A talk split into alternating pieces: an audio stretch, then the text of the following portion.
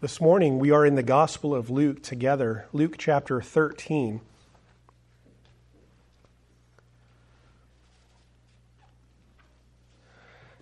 In this section of Luke, Jesus is addressing a crowd of people, and he's been teaching them about many different things.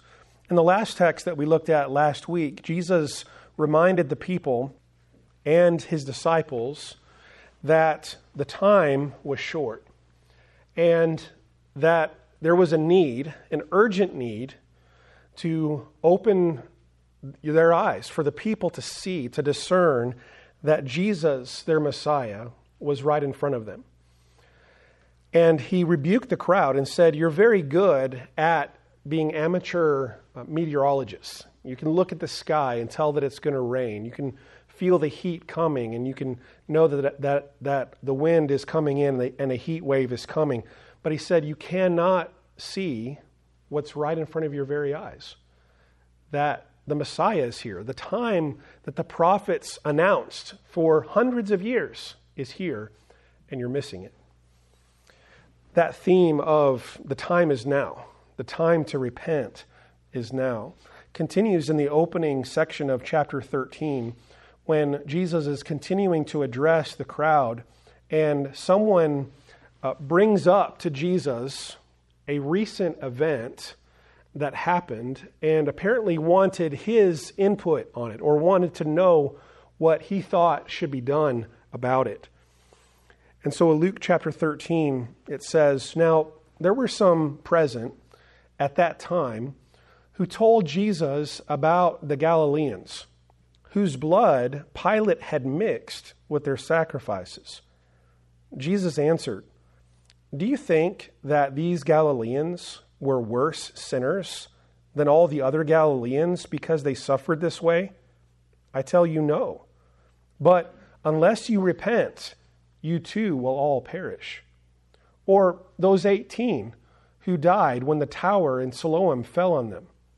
Do you think they were more guilty than all the others living in Jerusalem? I tell you, no. But unless you repent, you too will all perish. Then he told this parable A man had a fig tree growing in his vineyard, and he went to look for fruit on it, but did not find any. So he said to the man who took care of the vineyard, For three years now I've been coming to look for fruit on this fig tree and haven't found any. Cut it down. Why should it use up the soil? Sir, the man replied, Leave it alone for one more year, and I'll dig around it and fertilize it.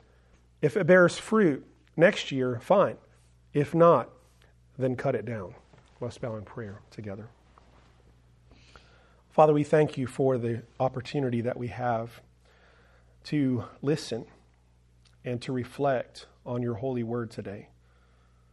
Lord, this is a, a treasured privilege that we have to have the Word of God, to be able to read it, to think on it, to know the wisdom of the eternal God that He has revealed through His apostles and prophets.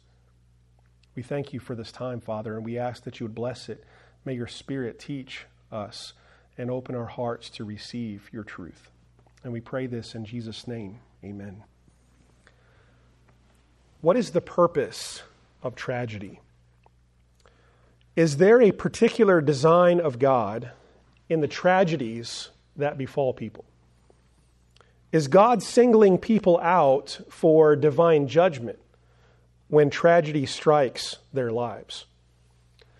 I remember vividly the first time that I preached this passage in Luke chapter 13 because, as God's providence would have it, the I was preaching through Luke at, at that time, as I'm doing here.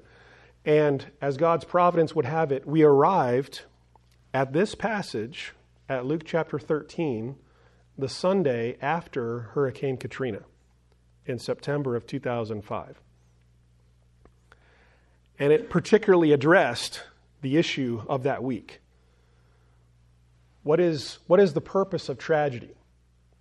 Some said God is specifically singling out New Orleans because of their wickedness, because of how terrible they are. And this is God's judgment on them.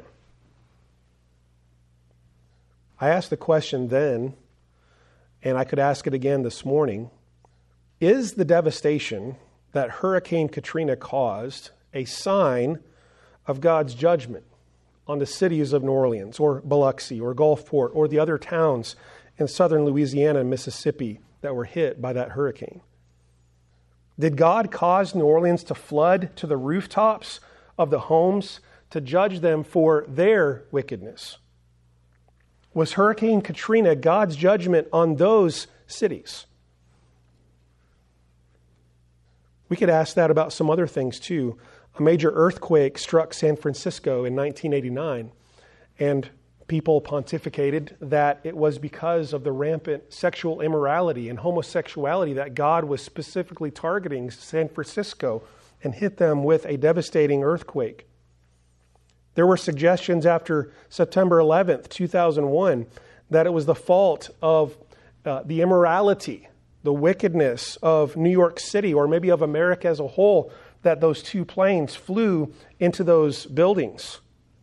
Many said that those terrorist attacks were God's judgment on the sin of New York or America as a whole. Tragedies invite these kinds of comments all the time. Whenever some tragedy strikes, people make these kind of comments. Well, God must have had something out for those people. It must be his judgment on their particular wickedness. But I want to put it quite bluntly this morning. People who say those things don't know what they're talking about. And those comments are ignorant. And by ignorant, I mean they're lacking in information. They're lacking in information of passages like Luke chapter 13. And they're lacking more specifically in information of God's secret providential will that he has not revealed to them. How do we know the mind of God? As Paul says in Romans 11, who has been God's counselor? It's not unusual for people to make comments like this in times of tragedy. It's really been going on since the beginning of time. Something bad happens to somebody, well, it must because they deserve it. They must have been asking for God's judgment to nail them to the wall.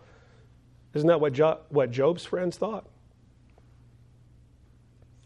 The theology that says that sexual immorality is to blame for San Francisco earthquakes is the same theology that Job's friends used.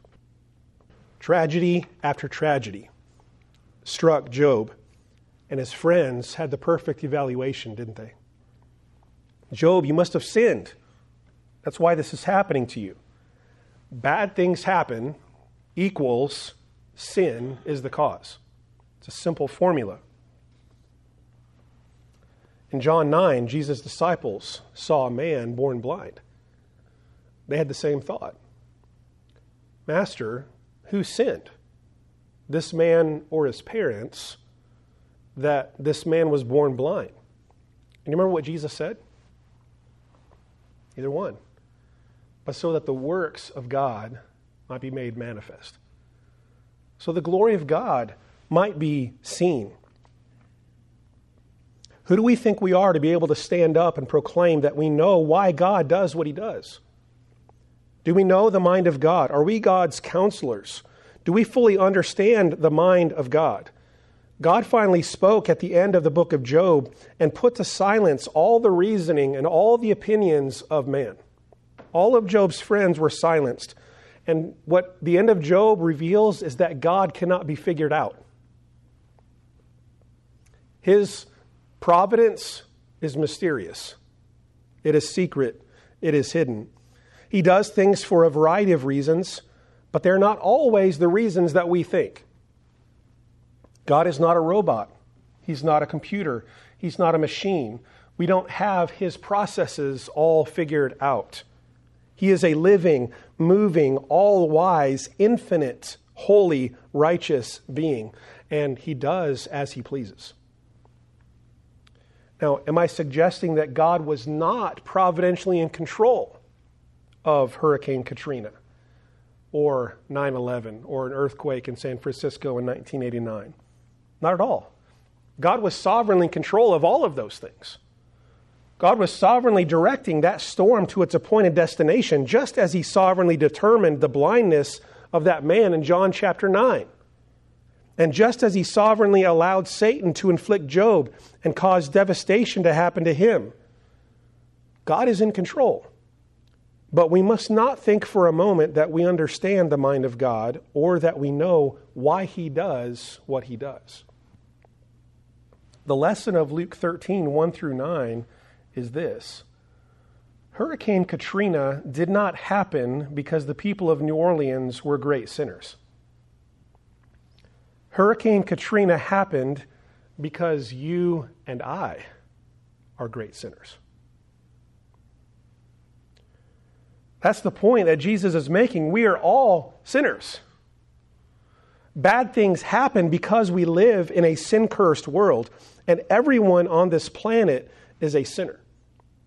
Sin, in a general sense, is the moral cause, isn't it, of all disease, all catastrophe, all death. But we do not have the wisdom of God to point to any particular person and say that any individual misfortune is a direct result of God's judgment on his sin. We cannot point to a particular catastrophe and say that it was God's specific judgment on that city because of their sin. Why? Because we're all sinners. We're all sinners. And the point is that Winfield deserves a hurricane just as much as New Orleans did. Winfield deserves a 2011 style Tuscaloosa tornado just as much as Tuscaloosa did. Winfield deserves a terrorist attack just as much as New York did. We're all sinners. And unless we repent, Jesus says we will all perish. So Jesus says to these people, they ask Jesus this question. They kind of put this event to him in Luke chapter 13, verse 1. It says there were some people there who told Jesus about the Galileans whose blood Pilate had mixed with their sacrifices. Now, what is this talking about? It's a very tragic event.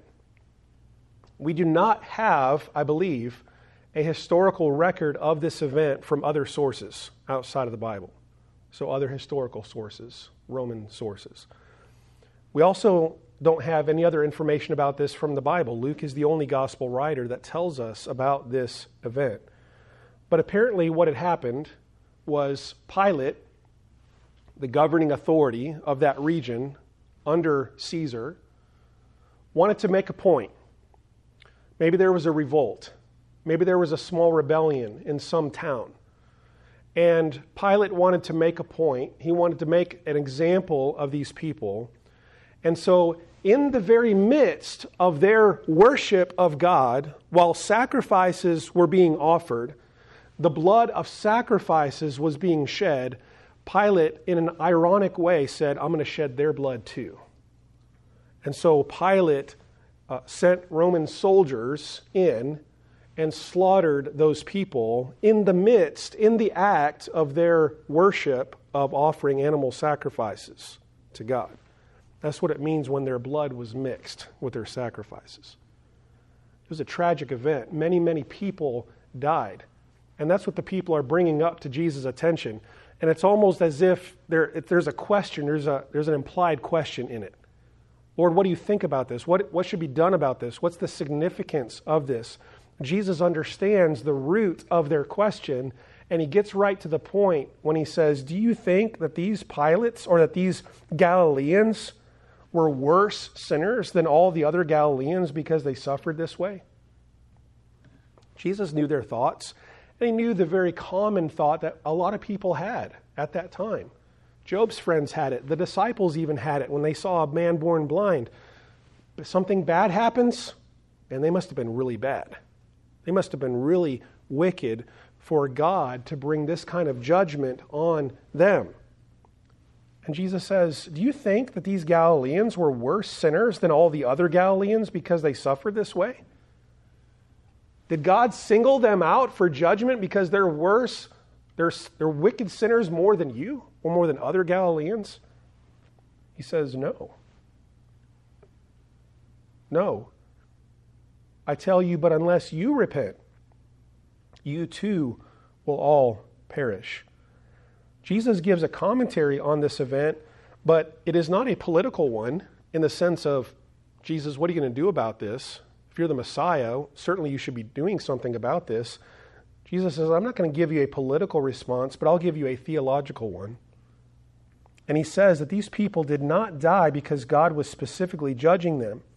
It's not because they were worse sinners than others, not at all. He turns the event into a lesson for the people standing there that day, and it's the same lesson for us. Unless we repent, we too will perish. Were these Galileans killed by Pilate because God was judging them? No, but God will judge you, Jesus says. Were they slaughtered by Pilate because they were sinners? No, but you are sinners. Notice what Jesus is doing here. He's taking the focus off of others and he's placing it back on them. Quit worrying about them and why something did or did not happen to someone else. You don't know the mind of God. Don't worry about their sin and why tragedy happened. You better be worrying about your own sin and the eternal tragedy that awaits you. You see, they were looking at physical death as God's judgment on those Galileans, but Jesus was telling them to worry about spiritual death, wasn't he? Spiritual death and hell. If you don't repent, you will perish in hell. See, here's the point everyone dies, don't they? Everyone dies. The question is at what time and under what circumstances, right?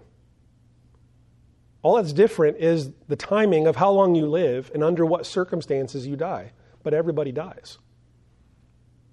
And you can't tell anything about someone's heart by the way they die, right? It's essentially what these people were doing. They were saying these Galileans died in a horrific way. They must have been wicked. Jesus says no. A man who dies in a hurricane is no different than a man who dies on his deathbed when he's 90 years old of natural causes. They both die, just under different circumstances. The real question is did either one of them repent and believe in Christ? You see, the person who died in the hurricane in some tragedy may have repented of his sins and believed in Christ, and he'll spend eternity with God. The 90 year old man who lived a very long and prosperous life and a healthy life and died at 90 may have never repented and trusted in Christ. He died of natural causes, but he'll spend eternity in hell. You can't tell anything about a person's soul just by the circumstances in which they die. Believers sometimes die tragic and violent deaths. The greatest example of all is our Savior himself, isn't it? And sometimes unbelievers those who disregard God sometimes die very peaceful deaths. Jesus brings up another situation to them. They bring up a situation to him. What about those Galileans murdered by Pilate? He brings up a situation to them. Jesus says, Or what about those 18 who died when the tower in Siloam fell on them? Do you think they were more guilty than all the others living in Jerusalem? So Jesus brings in a little bit different scenario. The one by Pilate was man made, wasn't it? It was man made, it was intentional, it was violent, it was horrific. But now Jesus brings in a little bit different scenario, and this one was just accidental.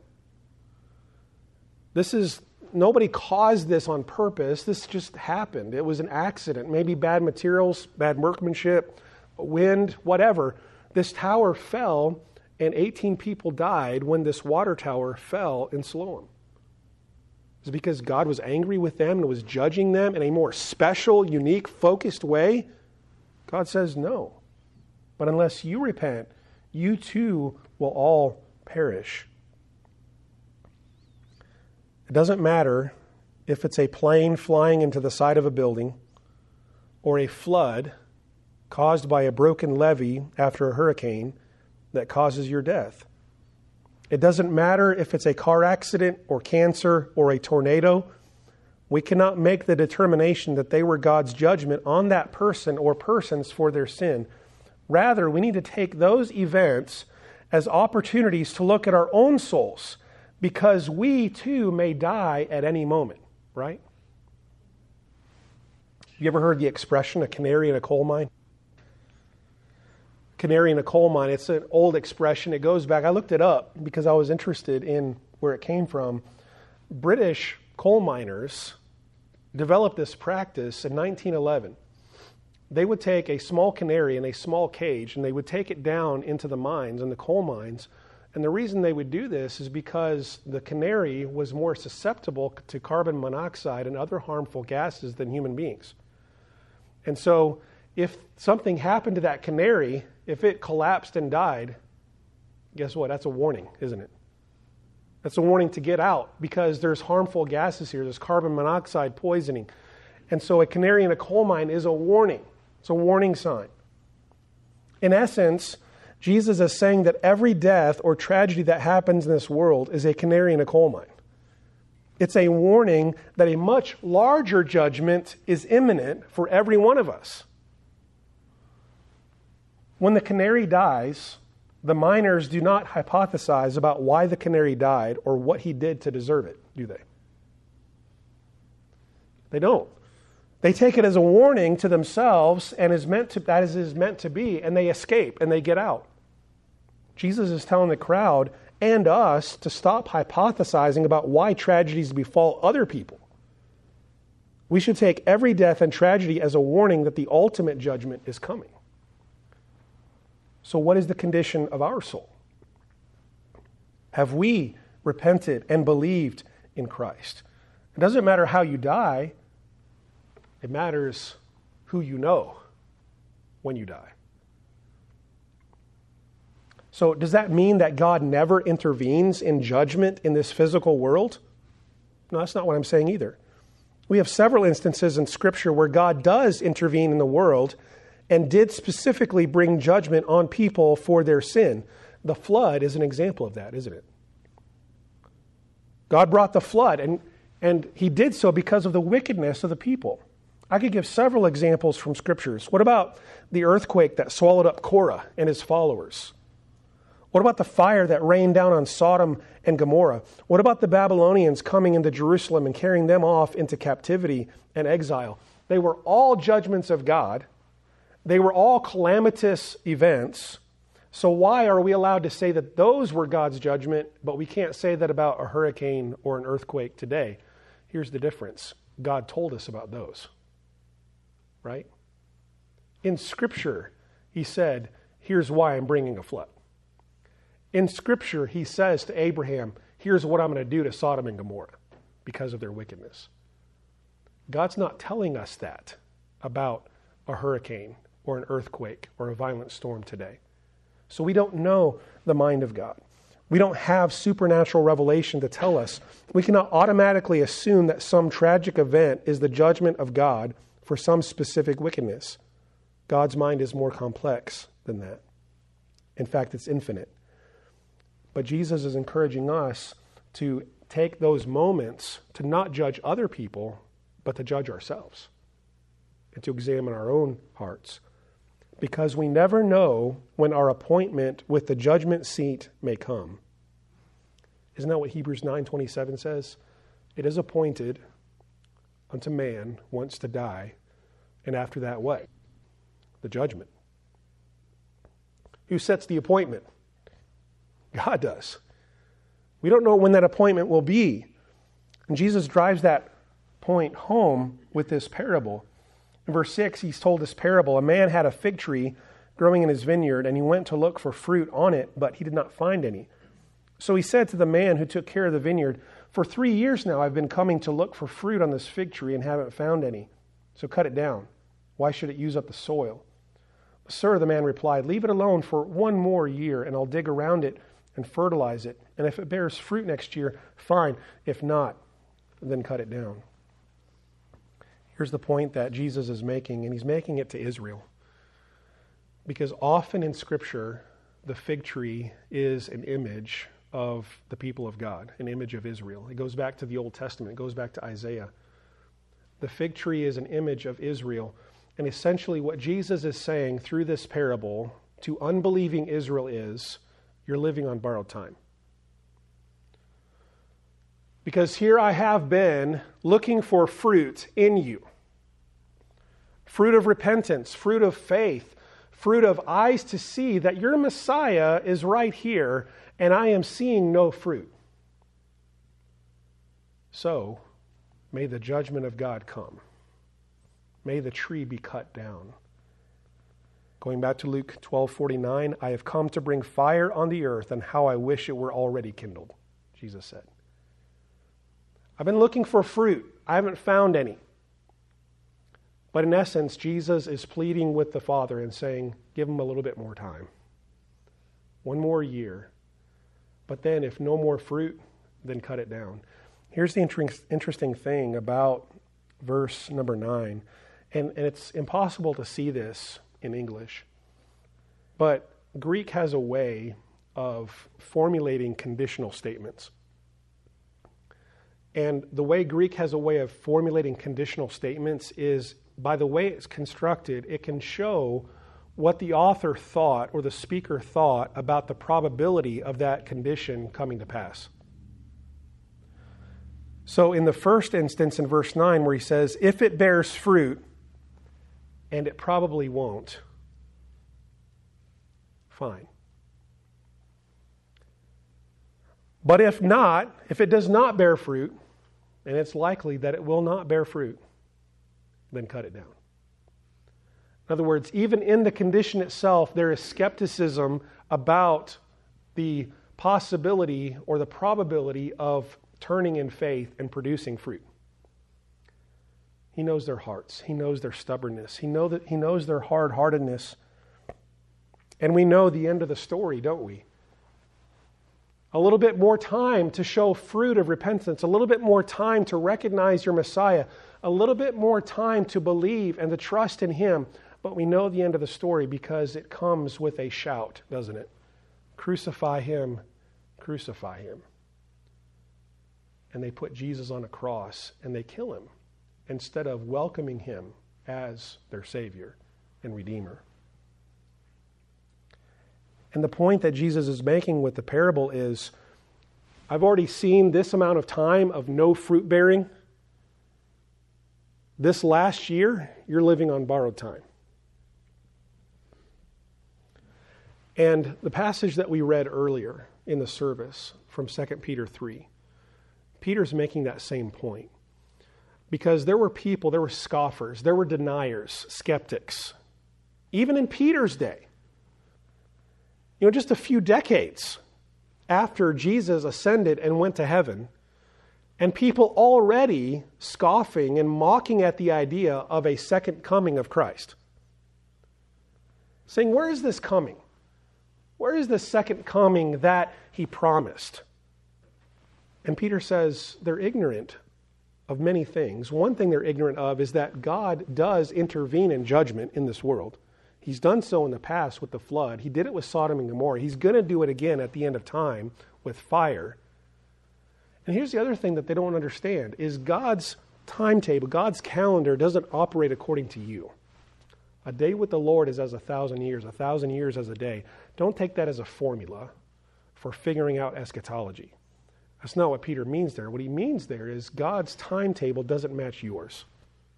What seems like a long time to you is nothing to God. A thousand years, it's 24 hours. Your, your watch doesn't run the same way God's watch does, in essence. So God's not slow, as you might understand slowness, he says. But why is God doing this? Why is he allowing this time before Jesus comes back again? He gives the answer in verse 9 because God is not willing that any should perish, but that all should come to repentance. He's long suffering, isn't he? He's long suffering, he's patient. Why, why has Jesus not yet come back? It's 2021. Why has Jesus not yet come back? Peter gives us the answer in 2 Peter 3 9. It's because God is being merciful. He's being merciful and he's allowing time for repentance. We are all living on borrowed time.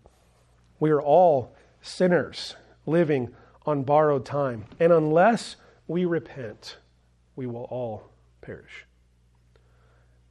So, tragedies are not an invitation to judge other people. Jesus says, look to your own heart. Are you ready for the coming of Christ? Are you ready for the judgment? Are you ready to stand before God? Stop trying to judge the cause of someone else's death or tragedy. Don't be trying to analyze why God allowed something tragic to happen to a group of other people. Jesus is teaching us that we should be worrying about what's going to happen to us. What we should be wondering about is why God is even allowing us to continue to live. Every extra second that your watch advances forward and you are still alive, it's because of the grace of God. Don't stand in awe that someone else's life ended tragically. Rather, stand in awe that yours has not yet.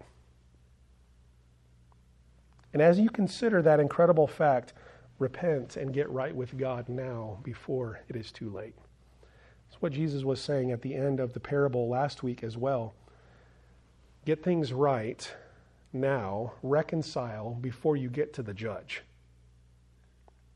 because by the time you get to the judge, it'll be too late and you'll be cast into prison. So we are all sinners living on borrowed time. Unless we repent, we will all perish. Christ is the way, isn't he? He's the way, he's the truth, he is the life. It might seem like those scoffers and skeptics in 2 Peter 3, it might seem like everything is just moving along normal. Next year is going to be here just like this year was, and the year after that. We don't know that. We don't know when Jesus is coming back again. We need to be ready at any moment because God controls the time. We don't. And so may we prepare our hearts to be ready. If there's someone here in this room who has never placed their faith in Christ and turned from their ways and turned to Him, today's the day. Today is the day because we're all living on borrowed time. Let's bow in prayer together. Father in heaven, you are indeed a merciful and a long suffering, patient God. Every single one of us, Father, everyone in this room, every human being, we all deserve judgment. We've all sinned and fallen short of your glory. But Father, you're patient. You're slow to anger. You're merciful. And in ways beyond our comprehension, you not only were merciful and patient with us, but you lavished your grace on us. You gave us Christ. You gave us someone to stand in our place. You gave us someone to take our sins away as far as the east is from the west. You gave us someone who, through his life and death and resurrection, can make us forgiven and a part of the family of God. Father, thank you for the grace that you have lavished upon us. And Father, if there is someone here this morning who has not yet opened their eyes to see Christ as their Savior, their merciful Redeemer, Lord, open their eyes today. We pray this in the name of Christ. Amen.